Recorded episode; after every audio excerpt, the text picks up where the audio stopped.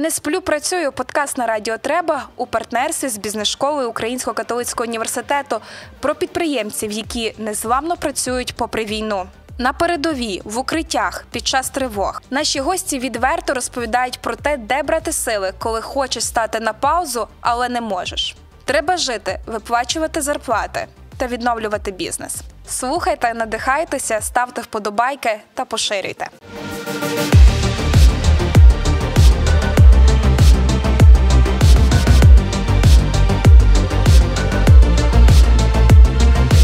Вітання, мене звати Сніжана Палащенко, подкаст Не сплю, працюю.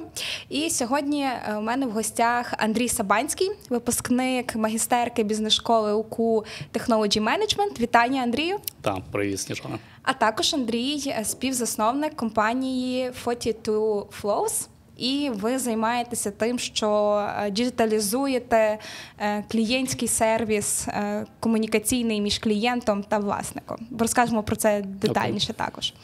І, зокрема, важливо, е, оскільки подкаст нас про час бізнесу в часі війни, а навіть швидше про підприємців, про особистостей персоналії. Ви також е, ідейник, волонтер проекту Tactical Med Aid, е, дуже поширеного відомого. Якщо його гуглити, то він входить в топи. Проєктів, додатків, які потрібно мати українцю в часі війни. Окей. Так, я, я гуглила шукала. Okay. Е, розпочнемо з традиційного мого запитання. Е, чи вдається спати поміж працювати після 24 лютого? А, Так, це це цікаве питання, важливе. А, ну, Мені здається, зараз значно більше. А, Спочатку, з 24 лютого, ну, ми а, ну, так склалось, що було зрозуміло, що ми можемо робити. І а, спати було було значно менше часу, ніж зараз, так. Але ну, я не це не каже, що зараз а, треба якось. А, ну, тобто, знайшли якийсь баланс а, і розстановку сил, а, і а, зараз є гораздо більше ресурсів для того, щоб робити ті речі, які ми почали спочатку війни. Яким було 24 лютого для тебе? Бо е, одразу е, на так, в просторі з'явився проект волонтерський е, Tactical Med Aid. Угу. і як оці перші два тижні проживалися? Як комунікувалося, працювалося? На що найперше звертав увагу? Ну, почалося. А з вибуху. Тобто мій будинок 3,5 кілометри від аеропорту, і ну, я саме прокинувся від цього. Потім повідомлення мого кофаундера, що Андрюха почалось. Тобто ми, в принципі, розглядали різні сценарії зі стратегією компанії, пов'язаної в тому числі. Питання щодо того, як з'явився Tactic Med 8, у нас були нагальні питання пов'язані з підтримкою команди до початку війни. Ми розглядали, ну як окрім сценаріїв дій, якщо ця війна станеться, в тому числі якісь тактичні речі для того, щоб підтримати людей. І останній тиждень, я так пам'ятаю, до початку був доволі напружений. І е, ми багато розмовляли, чим ми можемо підтримати команду. Е, було декілька ідей, е, які знання, навички можуть бути, ну скажімо так, і корисними, і можуть допомогти. Одна з них була ідея. Запросити, організувати курси першої допомоги для того, щоб команда могла пройти. Ну, команда наживо. компанії наживо, так. На жаль, це були, коли ми планували якраз вихідні коли вже війна почалась. Але через тиждень частина команди, яка могла, мала там, скажімо так, і можливість, і енергію, і натхнення, вони сходили і пройшли курси, в тому числі, в тому числі з тим партнером, з яким ми почали як з експертом працювати над проектом Tactic Date. Бо зовні, якщо не знати твого бекграунду, чим ти займаєшся, чим займається твій бізнес, е, можна подумати так. Як так людина взяла, запустила ідею, швидко зробили додаток, потім ще телеграм-чат. туди-сюди. Тобто, ну е, здається, що це такі супернад е, можливості, потужності мобілізації. То от розкажи детальніше, як твоя професійна діяльність, чим ти займаєшся, твій бізнес допоміг тобі швидко реалізувати цей проект і трішки більше про нього. А, Ну, все вірно, я жодного а, зв'язку з медициною або з військовою медициною до війни а, не мав. А, Єдиний зв'язок був а, за, здається, за тиж... за два тижні до початку війни. Я а, був на курсах а, для пов'язаних з допомогою на воді. І це була перша допомога, пов'язана саме з допомогою на воді. І це мене, в принципі, наштовхнуло на ідею, що ми можемо команду запросити теж пройти курси першої допомоги, які пов'язані з, з можливими наслідками військових, військових дій. І звідки стільки енергії? Я думаю, що багато енергії а, стало завдяки тому, що ну, ідея надихнула велику групу людей навколо. І я вдячен всім. Тобто, проект включились і моя компанія, мене підтримали партнери, бізнес-партнери. Команда, частина команди а, Photo to Flows теж була залучена для створення технічного е, рішення. Хоча я хочу додати, що це не єдиний проект, який компанія створила, пов'язаний з е, волонтерською діяльністю або допомогою в тих реаліях, в яких ми опинились. Ну а повертаючись до Tactic Medate, а, ну дуже а, і партнер, бізнес-партнери зовнішні підключились. Команда Alti, яка допомагала в створенні мобільного застосунку. А, Просто друзі, вітрильна спільнота а, допомогла зв'язатись там з а, ми налагодили гарні зв'язки з телебаченням Дніпра, де зняли а, відоси всі ті з курсами першої Ваш допомоги. ютуб канал популярний доволі. Та-та, ви мож, можете бачити там е, зараз відео пов'язані з е, військовим протоколом. і Ми плануємо викласти ще е, повну програму для цивільних. Вона вже готова, має з'явитись просто на цьому каналі. І е, ну, я навіть всіх не згадаю. Мені дуже допомогла родина. Підтримали тут. Сестра, яка давно вже живе в Штатах, за допомогою нетворкінгу через Радіо Свобода нас поєднали з медиками-анестезіологами з Каліфорнії, які там зняли перше відео, яке з'явилось у нас там щодо зупинки кровотечі, яка базувалась на протоколі Stop the Bleed. Але це не військовий протокол, це протокол для цивільних, а потім вже пішли кроки пов'язані з військовим протоколом. Команда дизайнерів з Каліфорнії, Сашко Даниленко, фантастична команда, які робили відеопродакшн і робили малюнки по референсам.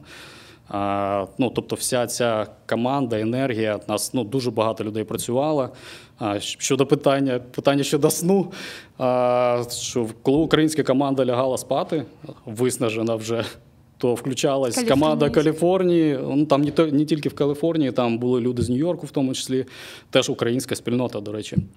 А, і ну, треба було переключатись, а, щоб з ними синхронізуватись і робити ці речі. І воно от рухалось таким потоком багато енергії, багато як підтримки. А, ну, і я думаю, що завдяки цьому а, ну, це був справжній як стартап а, з самого початку, і ну, от, воно так має працювати. Е, Тільки війна звужує терміни. А, Як для- та, для стартапу. А, звісно, а, ну і а, тобто, ну мені здається, є ну, війна це ну, дуже як поганий сценарій кризису, кризи. А, але ну, те, що можна брати з кризи, тобто ну, вона допомагає ну, викидати зайве. Тобто робити ті речі, які потрібні тут і зараз. Або вони вмирають дуже швидко, і ти починаєш розуміти, що саме робити. Тобто, та, це теж працювало у нас. Тобто ми дуже швидко перевіряли гіпотези, бо почали взагалі з того, що ну, після декількох розмов а, з військоматами, а, декількох розмов а, з такмедами, з людьми з постачання з облрад, стало зрозуміло, що є велике питання щодо.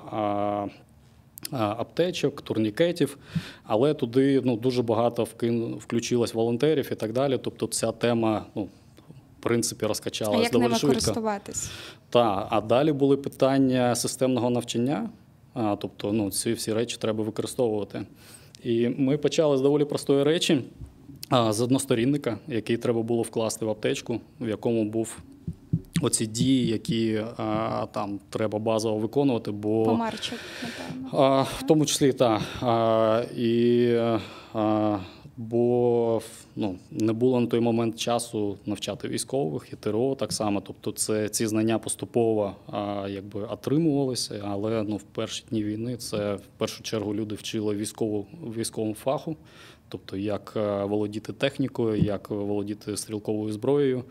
І на такмет е, ну, приділялось вже те, що там лишалося, лишалось не дуже багато часу. А ну, це теж важливе питання для життя людей. І ну, от ми почали з простої речі, і потім поступово, тобто ускладнювали, йшли за запитом, слухали те, що люди казали, що їм потрібно.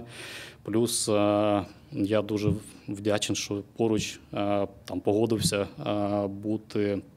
Такий експерт, як Кирило Фомченка, з яким ми потім працювали багато над навчальними матеріалами, методологічними. І за ними проводили тренінги. Кирило проводив тренінги багато для військових, і тренери, яких навчила, навчилися за програмою Tactic Medate. А, тобто, ну, це все а, ну, якби поступово ускладнювалось, да, і, а, от, е, але починалося з доволі простих речей там.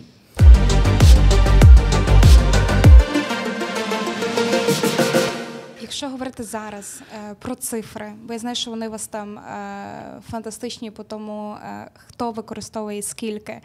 Е, наскільки успішний цей проект? Як ти його можеш виміряти в цифрах? Найперше, а потім десь повернемось до конкретних історій. Може, ти їх матимеш теж. А, ну, чесно кажучи, мотивація була така, що ми з Кирило якраз розмовляли, що навіть якщо ми врятуємо життя однієї людини, а це вже наша перемога. А, те, що я знаю, що фізично ми навчили біля 4 тисяч військових за цей час. Військових плюс ТРО, тобто ну, на той момент вони не були, я так розумію, як частина ЗСУ. Тобто ну, там і ТРО, і просто військові. І це ну, велика справа, яку робили інструктора. А, Для того, щоб е, масштабувати цю історію, ми робили доволі ну, великий фокус на те, щоб вчити інструкторів або тих, хто вже мають навички, для того, щоб їм допомогти методологічно, для того, щоб вони оновили там свої знання і так далі. У нас е, ми проводили. Випрацьовували таку модель онлайн семінарів для вже фахівців для того, щоб пройти оновити. Ми навіть вигадали, як робити в зум-кімнатах а, а, практичні вправи. І потім аналізувати результати. Хоча всі ці речі вони як hands-on, тобто треба доторкатися, Мгм. розуміти і так далі. Але завдяки тому, що а, саме ці а, а, вправи ми проводили з тими, хто вже мав певний досвід, а, то у нас в групі більше ста а, таких навчених тренерів. Тобто і ці тренери, а більшість з них працює і тренує інших. Тобто, завдяки цьому ми змогли розширитись. Ну, у мене немає ста- статистики, бо ну, певні тренери там це люди з військових підрозділів. Ми не знаємо там детальних там по кількості. Але ну, я вважаю, що це дуже важлива частина ініціативи, саме навчання тренерів. Тобто це протокол CLS, частина протоколу TC3 CLS. А, Далі. Ну, застосунком користується більше 100 тисяч користувачів.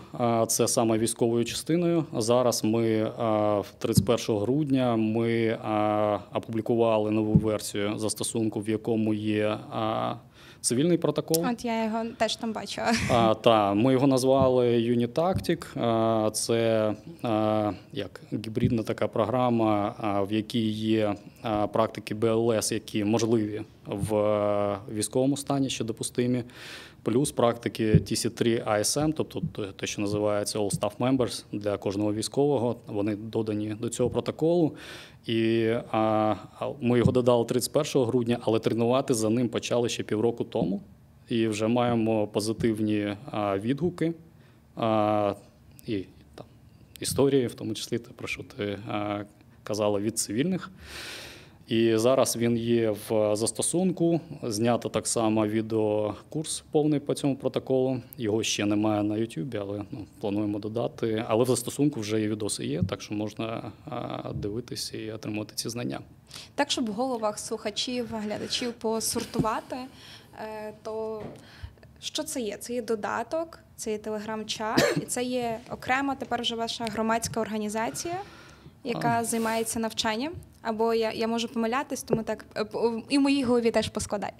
А, Окей, давай спробуємо, бо воно само так структурується і ну, постійно якісь ідеї з'являються, як це можна використати для а, наступних кроків розвитку. А, Є а, спочатку взагалі з'явився чат-бот в Телеграмі. В якому є протокол Stop the Bleed для цивільних, це дуже короткий протокол, саме з зупинки кровотечі. І TC3 там зміксована ASM CLS, тобто рівень CLS, я б сказав би, в чат-боті. І цей чат-бот це було перше. Такий інтерактивний навчальний довідник, який ми потім трохи розвинули, бо ми його почали використовувати для того, щоб кваліфікувати тих інструкторів, які до нас приходять на тренінги. Ми додали туди систему тестування з цих, з цього протоколу. І сталася про історії цікава річ. В грудні ми почали отримувати скарги на роботу боту від студентів медичних закладів. А що вони писали? Тобто, ввечері ну, студенти, можливо, остання ніч або готувались до здачі іспитів.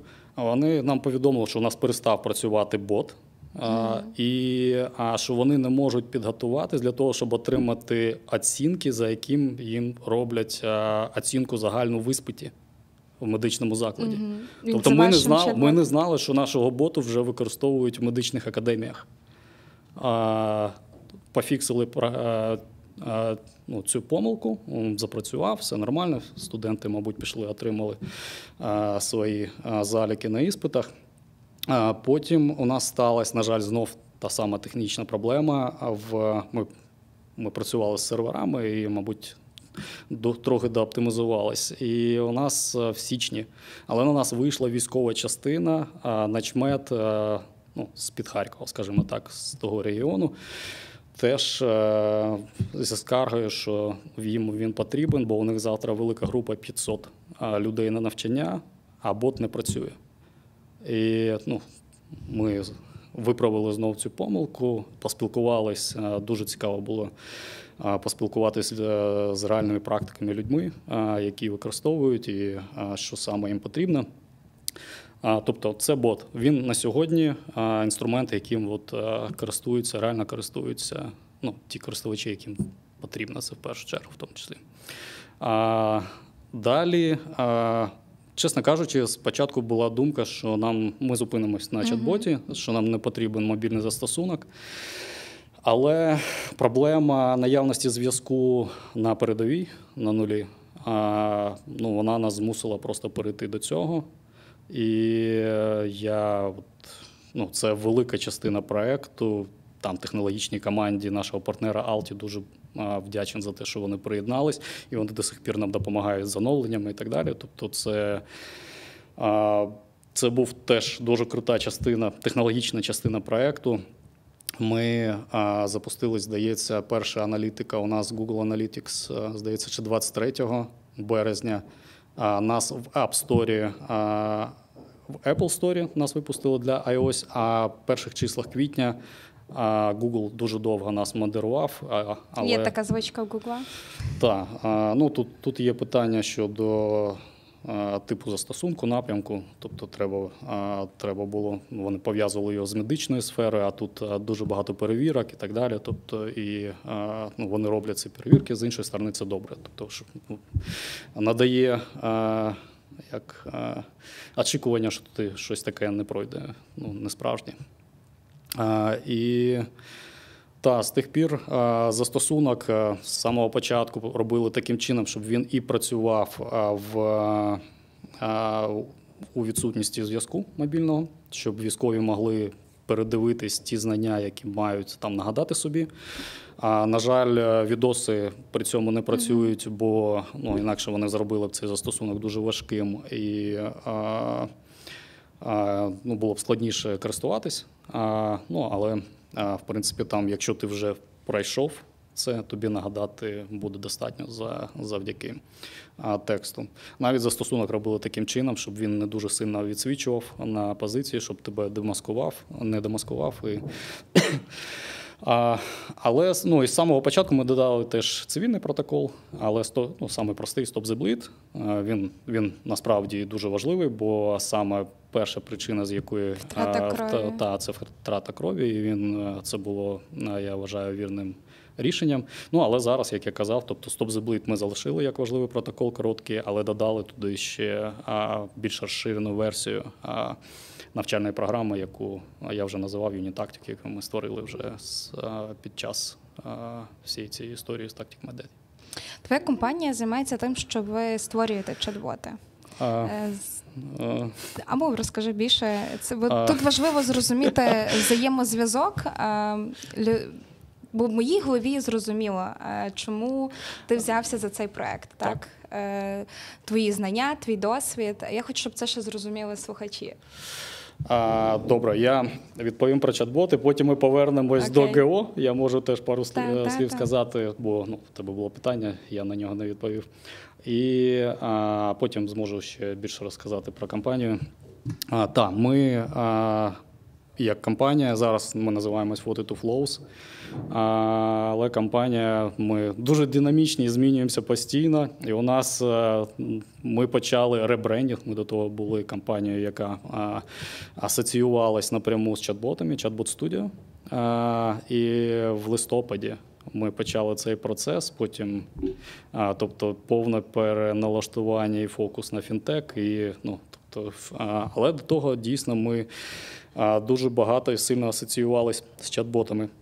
В зв'язку з тим, що ми робимо дуже багато поза межами чат-ботів, то ми тому як почали оце, цю історію з а, ребрендінгом.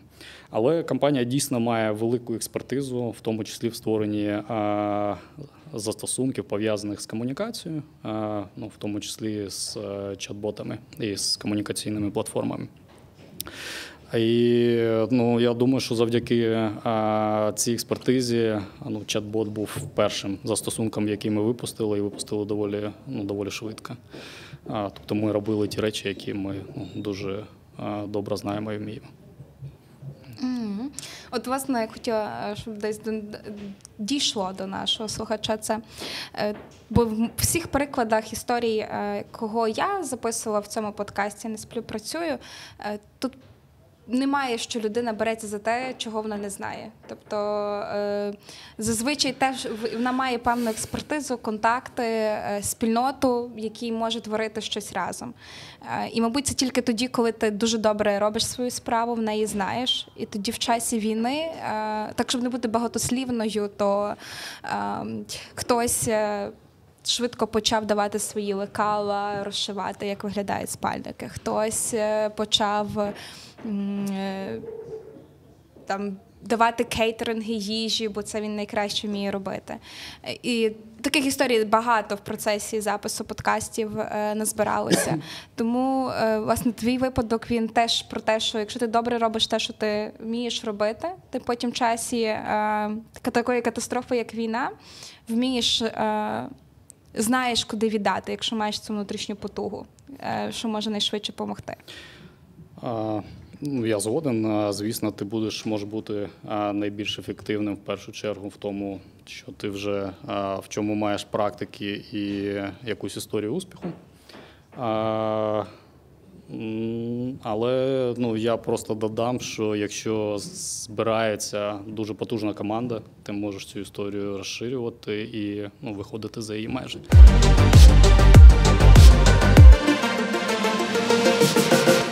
Громадська організація у вас створилася десь влітку, напевно. Е, ближче, здається, всі в серпні, в кінці в кінці літа. Коли ви зрозуміли, навіщо вам громадська організація? Так, ми спочатку як нанизувалось дуже багато процесів, багато рішень. А далі сталося таке, що всім цим потрібно керувати і мати якийсь операційний рівень для того, щоб всі ці процеси і напрямки підтримувалися. І так як це напрямок не є комерційним то звісно тут було рішення для того, щоб яку в якій формі це все зав'язати і далі виконувати там керування і дуже. Багато зараз розмов про те, що про залучення взаємодії з фондами, а фонди потребують якоїсь легальної структури для того, щоб взаємодіяти, то прийшли до висновку, що це має бути саме громадська неприбуткова організація. Як ви називаєтесь? Tactic Medate англійською, а українською тактична допомога України. Е, у вас не просто як додаток, чат-бот, тренінги. Це також про велику кооперацію зовнішню. Ми, зокрема, згадали про там Каліфорнію, про Нью-Йорк, про окремих особистостей. Також е, ви були маєте кооперацію з дією. Е, розкажи ну, про неї. Е, ми знаємо, що дія вони завжди підхвачують все, що швидке і інноваційне. Яка ваша історія тут? А, Наша історія з дією. А... Ну, по-перше, це історія великої вдячності їм за те, що вони та нас підхопили і допомогли донести ну, можливості українцям використовувати ті знання, які створювала команда. Упаковувала команда в мобільний застосунок, в чат-бот, в ті матеріали, матеріали, які ми створювали. Я ну, сам дуже як захоплююсь роботою Мінцифри в Україні завдяки тим речам, які вони роблять, і дійсно підтримують дуже важливі ініціативи. І в якийсь момент, коли до нас звертались, це, до речі, дуже допомогло в спілкуванні на державному рівні з людьми, які мають відношення до МОЗ і до ЗСУ. Вони нас приймали як частину дії на той момент. Ну, Але ми не були частиною дії. Нам дійсно дія дуже сильно, просто потужно допомогла розповісти про нас. І я вдячен команді Михайла Федорова за ну, таку підтримку. Ми просто до них звернулися, вони розібралися з тим, що ми робимо, і от допомогли. Це було дуже круто, дуже доречно. Ще хочу сказати, що завдяки дії ми розповіли про наші матеріали. Здається, перший пост був в дії всередині березня. Про ну, ми зробили дуже. Я вважаю, що команда зробила дуже сміливе рішення на самому початку проекту базуватись, обрати протокол, на якому базуватись, бо це не було на той момент протоколом прийнятим в Україні. Угу. Здається, чи з 16 чи з 15 року в Україні існує ініціатива залучення як адаптації протоколу TC3, який використовується створеним Міністерством оборони США. І використовуються в натівських арміях, використовується армія Ізраїля і ще багатьма світовими країнами, арміями інших країн. Але ну, в в Україні ну, це не було прийнято на той момент. І е, ми, але як були вже фахівці, які вчилися, тренували за протоколом TC3. Ми з командою прийняли рішення на цьому базуватись. І 15 березня, якраз перед виходом на нас в на ресурсах дії, МОЗ приймає, видає наказ про використання адаптації протоколу TC3. Тому нам от прям як все так склалось, і нам було дуже нескладно потім синхронізуватись з законодавчою базою, в тому числі. Тобто, ми от прям були якось в потокі і з рішеннями, і з тим, що зміни, які ставались в країні, і ну тобто воно все якось так складалось вірно для ну, цього напрямку. Я для себе теж вивчала е, надання, так само, як і військові протоколи, так і цивільні, е, завдяки тим тренінгам, які проходили у Львові, і для цивільних, е, зокрема. І для мене ті сі 3 звучить як щось дуже нормальне. Е, я тобто, це, це в моєму житті там до 24 лютого не існувало жодних протоколів надання допомоги. Там Червоний Хрест щось навчав десь буквально елементарних речей по зупинці крові і так далі але е, і більше я й не потребувала в своєму житті. Хоча насправді. Е, я потім бачила величезну хвилю обурення, чому а, вчителі тільки тепер прокинулись, що їм це треба знати. Чому університети прокинулись, що це потрібно знати? Бо війна триває 8 років. А після 24 лютого і тренери, зокрема, теж були теж не трішки задоволені, коли вони пропонували, а їх. Е, Е, як там відхиляли так, е, ці, е, ці всі знання. Я хочу повернутися, не так, перейти точніше до бізнесу, угу, тому що чи змінився твій ринок е, е, бізнесу в часі війни? Адже умовно е, створити зручний інтернет, банкінг в там не знаю, купити через Viber чи через Telegram ту чи іншу річ для клієнта? Чи в часі війни це є в Україні, наприклад, затребувано? Як ти адаптовував свій бізнес після війни, чи не треба було цього робити? Як я казав, що за три місяці до початку війни ми почали ребрендінг кампанії. І такі стались також великі як стратегічні зміни. Тобто ми повний фокус почали робити саме на фінтек. У нас на той момент вже Є крутий доволі досвід з створенням рішень для банків, і вже були контракти і реалізовані проекти з банками в Україні, в тому числі з Кредобанком я бачила. І з Укргазбанком е, є проекти. Ті, які я не можу називати стоповими банками, але ну, у нас як в DNA компанії Є та експертиза, наприклад, Макс Попов, мій партнер по бізнесу. Він один він втілював, якщо не помиляюсь, програму платіжних карток в Приватбанку. І він один з учасників дуже відомого проєкту Каризоїд в Приватбанку. Тобто це система керування бізнес-процесами, автоматизації керування бізнес-процесами, яка використовується в банківській сфері. У нас є ще в компанії фахівці, в тому числі топового рівня з привату і е, є техно, саме технологічної технологічної експертизи. Більше 15 років, в принципі, якщо на історію, так? Саме компанія Chatbot Studio не 15 років, а вона з 17-го року. А як ініціатива, але та, але ми знайомі просто з там раніше були якісь інші проекти. А а саме як компанія, яка створює рішення для банків, от ми існуємо з 17-го року, а рішення для банків ми почали робити з 19-го. І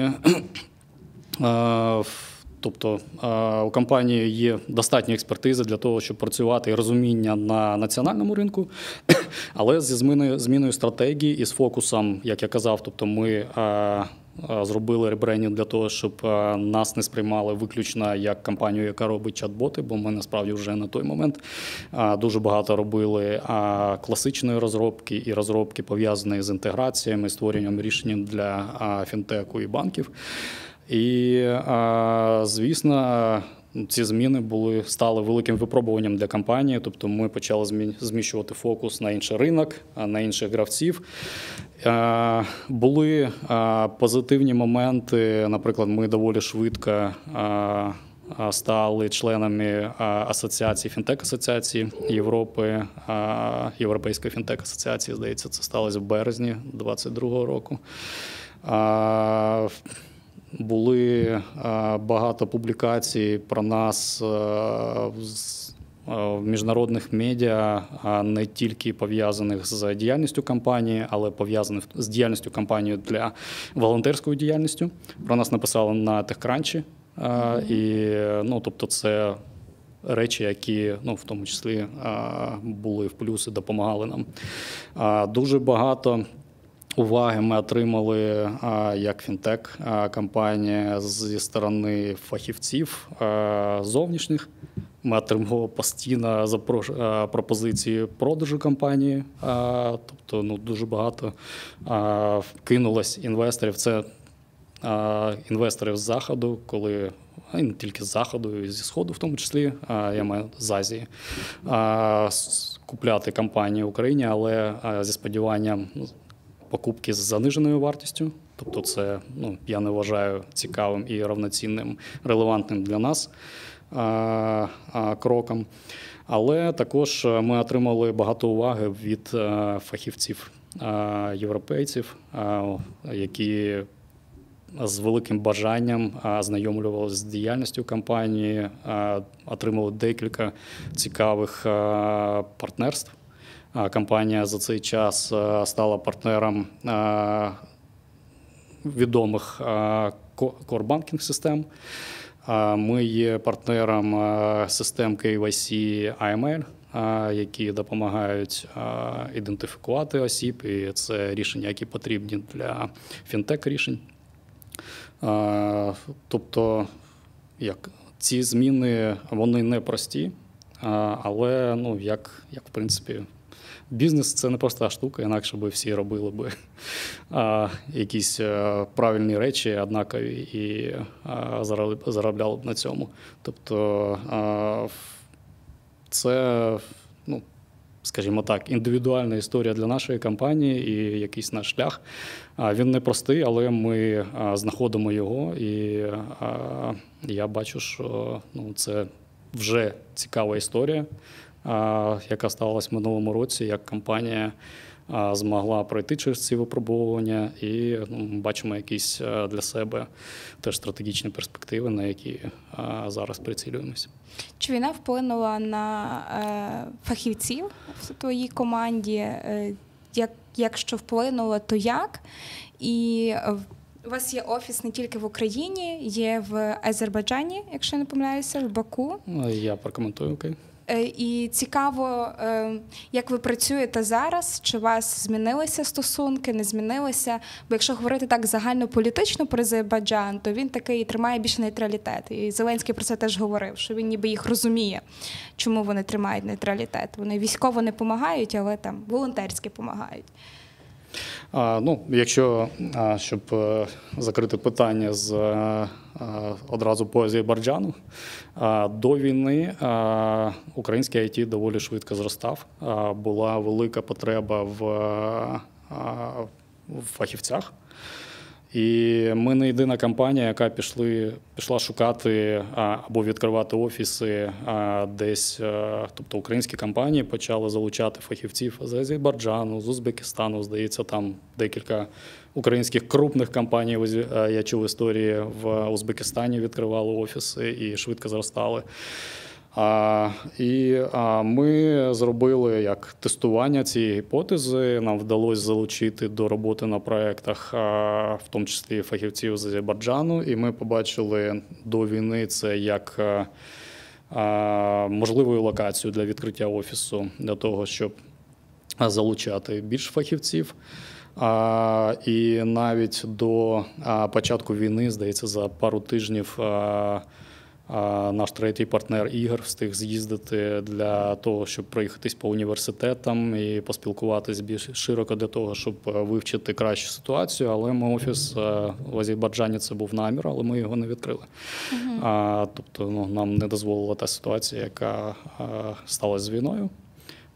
Тому ми цю історію далі поки що відклали, не розвивали. І щодо команди то звісно війна впливає на все і на стан людей, команд і так далі. І компанія доволі багато зусиль е, прикладає для того, щоб допомогти підтримати команди, для того, щоб забезпечити і роботою, і розвитком. І я хочу сказати, що нам це вдалося. Ми втримали і команду і допомагаємо розвивати. Ми піднімаємо зарплатню під час війни, в тому числі, і розвиток е, фахівців.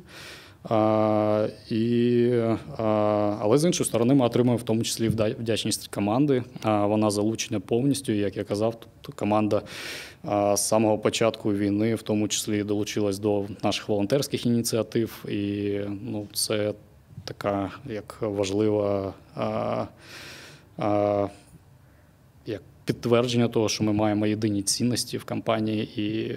А, Звісно, війна вплинула, але ну якісь відшелушила якісь зайві речі і залишились ті речі, цінності, які ми сповідуємо всі разом.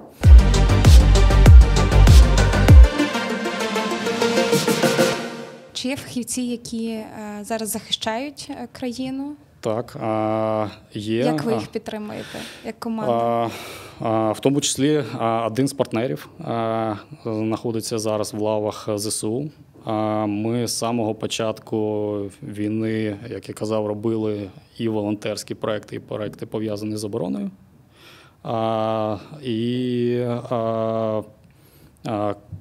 підтримували підрозділ нашого партнера, в тому числі там можливостями, ті, що точніше, по запитам, які у них були.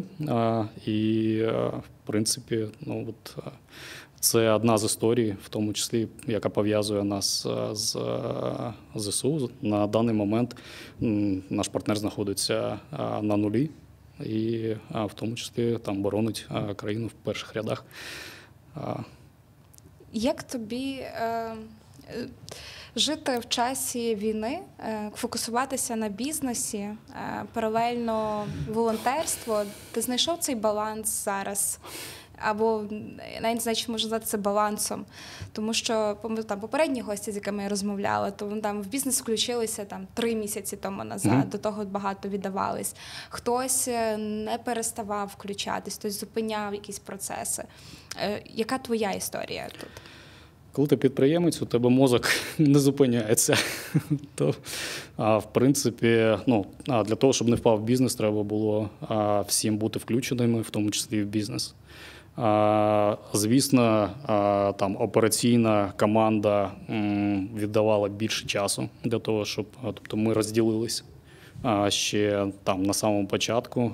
І Ігор потрапив до військових лав.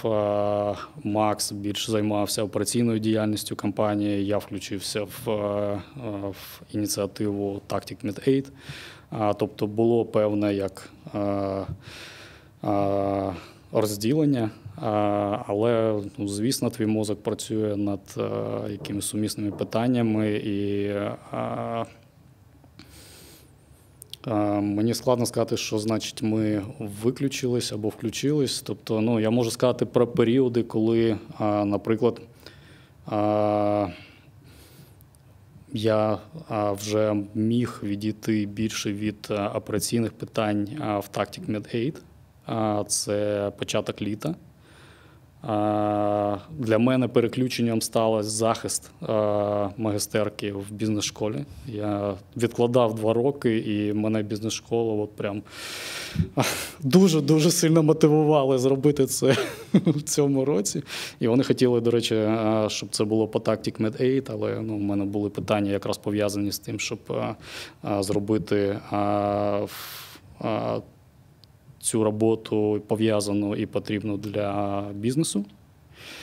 А, І це мож, можна назвати як е, момент, коли було перезавантаження, таке більше переключення, скажімо так, щоб а, по, а, більше почати включатися в бізнесові питання і пов'язані з у нас.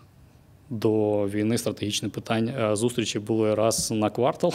В минулому році вона була одна, тобто якраз в липні після захисту. І ну, я можу сказати просто про переключення, але ну, про баланс ну, не знаю, його як такового ну, можна потім аналізувати, казати, чи там чи, чи то було балансом, чи ні, але ну, мені складно сказати про про баланс. Ти підсилюєш просто ту річ, яка там зараз ти можеш робити добре, і про яку ти домовився, що ти можеш робити, і маєш відповідальність. От ти, мабуть, в цьому є той дисбаланс, який ти потім намагаєшся компенсувати якимись іншими а, теж діями а, потрібними, які ти а, можеш або делегувати, або а, а, погоджуєшся сам з собою, що ти відклад, маєш відкласти за пріоритетом. Ось на твоєму ринку фінтеху, український ринок фінтеху, він в часі війни змінився чи ні? Тобто, чи ти відчуваєш в цій сфері якісь зміни? Вони є? А, ну, Звісно, звісно, змінився. А, Як ці макро зміни вони впливають на зміни можливості клієнтів, напрямки. Тобто ті ж самі банки, вони а, зараз України знизився ВВП, тобто оберт коштів знизився, можливості розвитку вони теж знижаються. Тобто банки теж фокусуються і роблять ті речі, які ну, в першу чергу необхідні зараз для там, підтримання бізнесу і так далі. А те, що змінилось, банки дуже багато звернули, звернули увагу на інфраструктурні питання, питання безпеки. Є дуже круті кейси на ринку з переїздами в клауд банківської інфраструктури. А, і, Але ну, можу сказати, що ну, в мене є відчуття, що ринок пригальмував.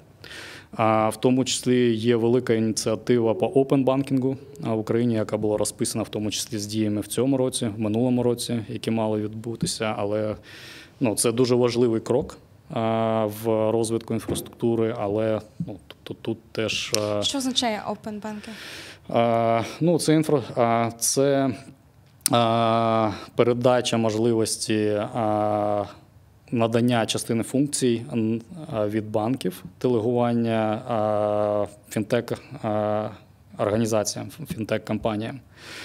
Це те, що зараз активно розвивається в Європі і в світі. В Європі це за директивою PSD2 сталося ці зміни структурні.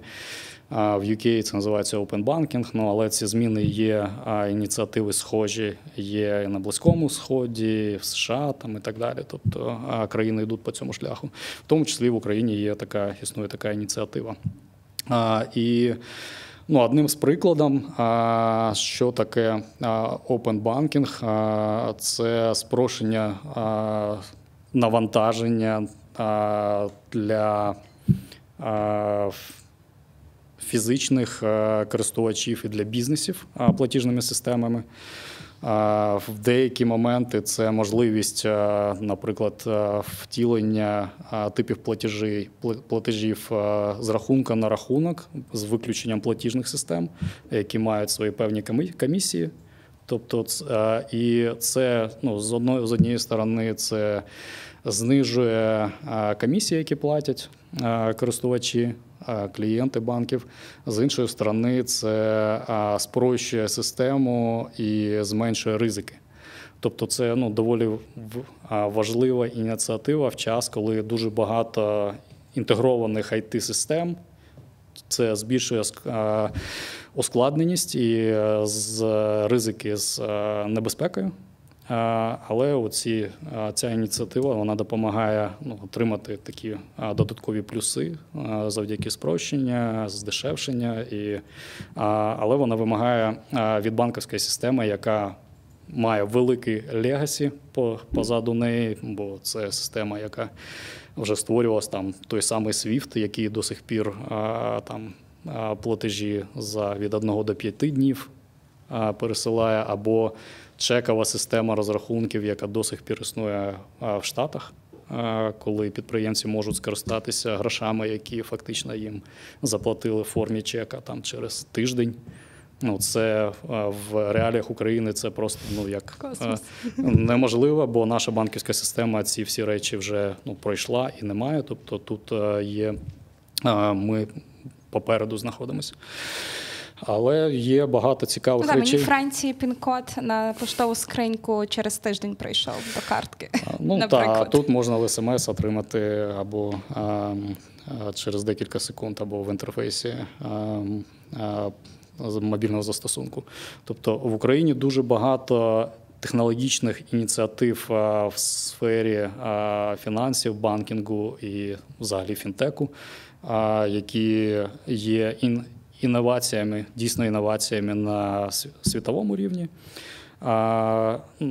які, з якими ми можемо йти і йдемо до зовнішніх ринків, але вони там мають певну адаптацію і теж час на те, щоб інновація ця була сприйнята. А з іншої сторони, як я сказав, тобто пригальмували певні ініціативи внутрішні для розвитку внутрішнього ринку, але ну, для цього є певні причини. Дякую. Ви стало зрозуміліше. Я теж okay. більше е, лексикою володію. Е, що тебе відновлює? І я знаю, що те, що тебе відновлює, е, створює навіть нові проекти. Я хочу зараз згадати про вітрильний спорт. Е, розкажи е, про те, де у Львові і як е, на Львівщині заховані можливості для того, аби молодь і також дорослі могли спробувати для себе щось нове, те, що здавалося, що воно там для Дніпра більше схоже, ніж для Львова. А, та. І взагалі це таке, знаєш, як переключення е, з того, е, в чому ми живемо, до того, де ми можемо жити. як. Так, а це ще одна річ, як ти кажеш про баланс, та коли ти намагаєшся притягнути в своє життя а також речі, речі, які важливі для тебе. А, Це спільнота, друзі, а, активності або хобі, ну, які у тебе були до війни. А, Щодо щодо крутої локації біля Львову, та є є така ініціатива, яка називається Львівський Львів Рейсінг Yacht Club, Львівський клуб вітрильного спорту. Це звучить доволі дивно для, я думаю, для багатьох львів'ян. Як бо... мені сказав, я так. Е, е, ну, Ніби ти мені сказав це такий, ну ти маєш розуміти, про що це. Я така. Е, не дуже. Так, я я розумію, це як. А, Добре, по, по, спочатку до локації. А, а, Як виявилось, а, біля Львова є просто фантастична локація ввиду того, що зараз немає можливості взагалі заборони, є заборона виходу на там для тренування або для будь-яких виходів на водні ресурси на Дніпрі, на Чорному морі, там біля Одеси. Це і небезпека, і ну, зараз не час для, скажімо так, для того, щоб виходити на воду в. в коли, бо з точки зору безпеки, коли є повітряна тривога, щоб з вітрильника добратись до до укриття. Ну, це не ти вийшов і перейшов. Тобі треба повернутись, припаркуватись і потім ще кудись приїхати, перебігти. І це є небезпекою для спортсменів. А, І а, Тобто ті водойми вони повністю заборонені для для виходів і вони є дійсно небезпечними. Але як виявилось, біля Львову є такий водойм, як це в минулому сірковий кар'єр, те, що називають Яворівське море зараз. Він придатний і не не просто придатний, коли приїхала тренерка, дитяча тренерка відома Наталя Ашгерей. Вона побачила це місце. Вона, по-перше, сіла і сказала: а як їм вдалося приховати це від нашої федерації? Це місце. Ну тобто, а це кар'єр, який має це водом, який має необхідний розмір, необхідну достатню форму для того, щоб при будь-якому напрямку вітра знаходитись і змагатись на ньому.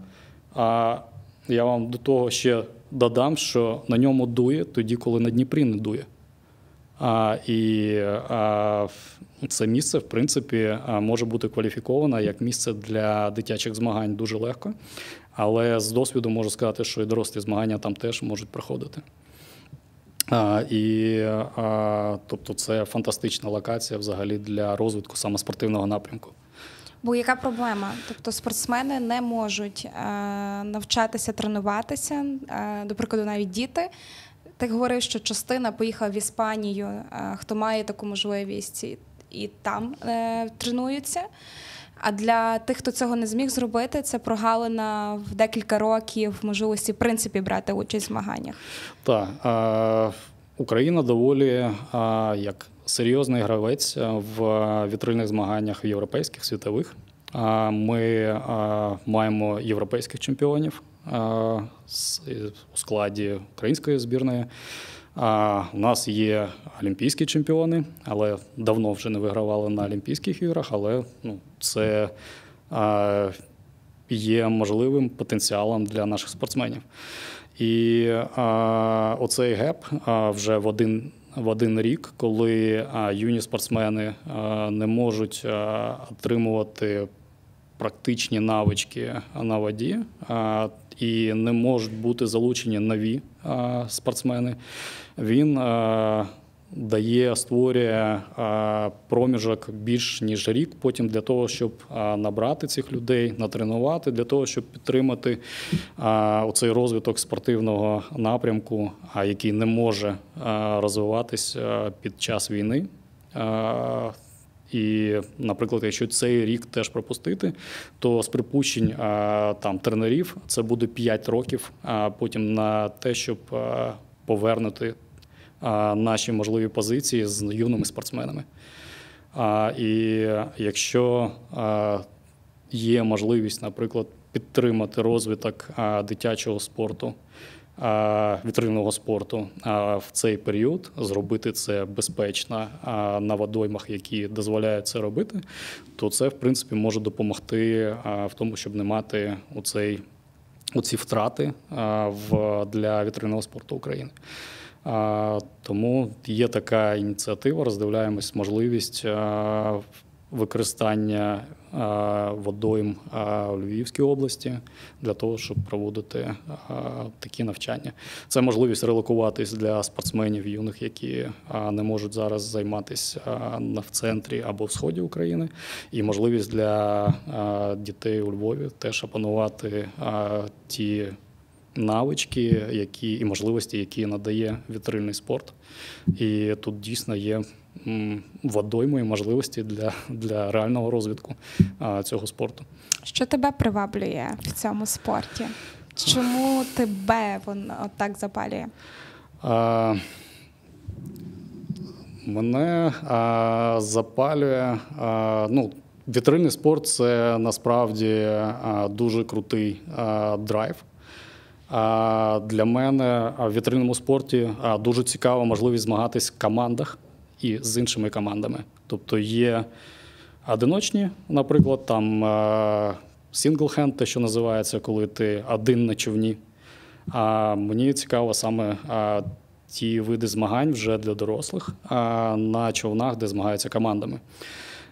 Бо тут включаються дуже багато речей, які ти можеш проводити паралелі, в тому числі е, в житті із бізнесом. Тут є стратегія, тактика, є вміння працювати кожен на своїй позиції, можливість е, делегувати, довіряти один одному, співпрацювати. Це це можливість обмінюватись досвідом з іншими, і е, це дійсно можливість е, радіти успіхам своєї команди, успіхам суперників, партнерів.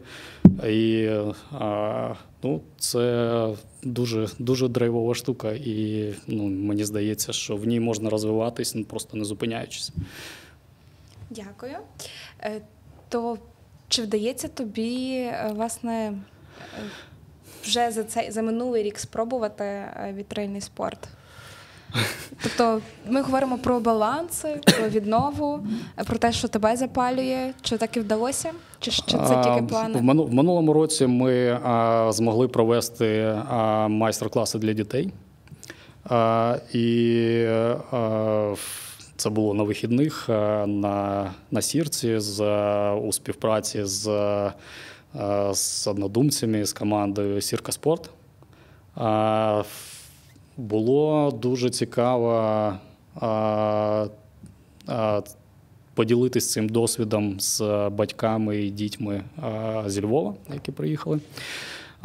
Було дуже як тішило, тішило те, що в той момент навіть на Яворівському полігоні був капітан однієї з команд, з якою моя команда змагалась, і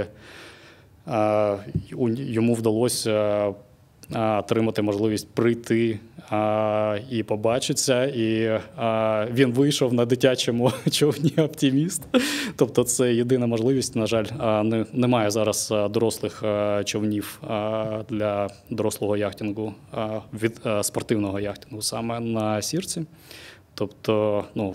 Це було як можливість поділитись цим досвідом і поділитись емоціями від яхтингу. Приїхали з Дніпра і тренерка, і учасники з моєї команди, учасниця для того, щоб поділитися з дітьми цим драйвом і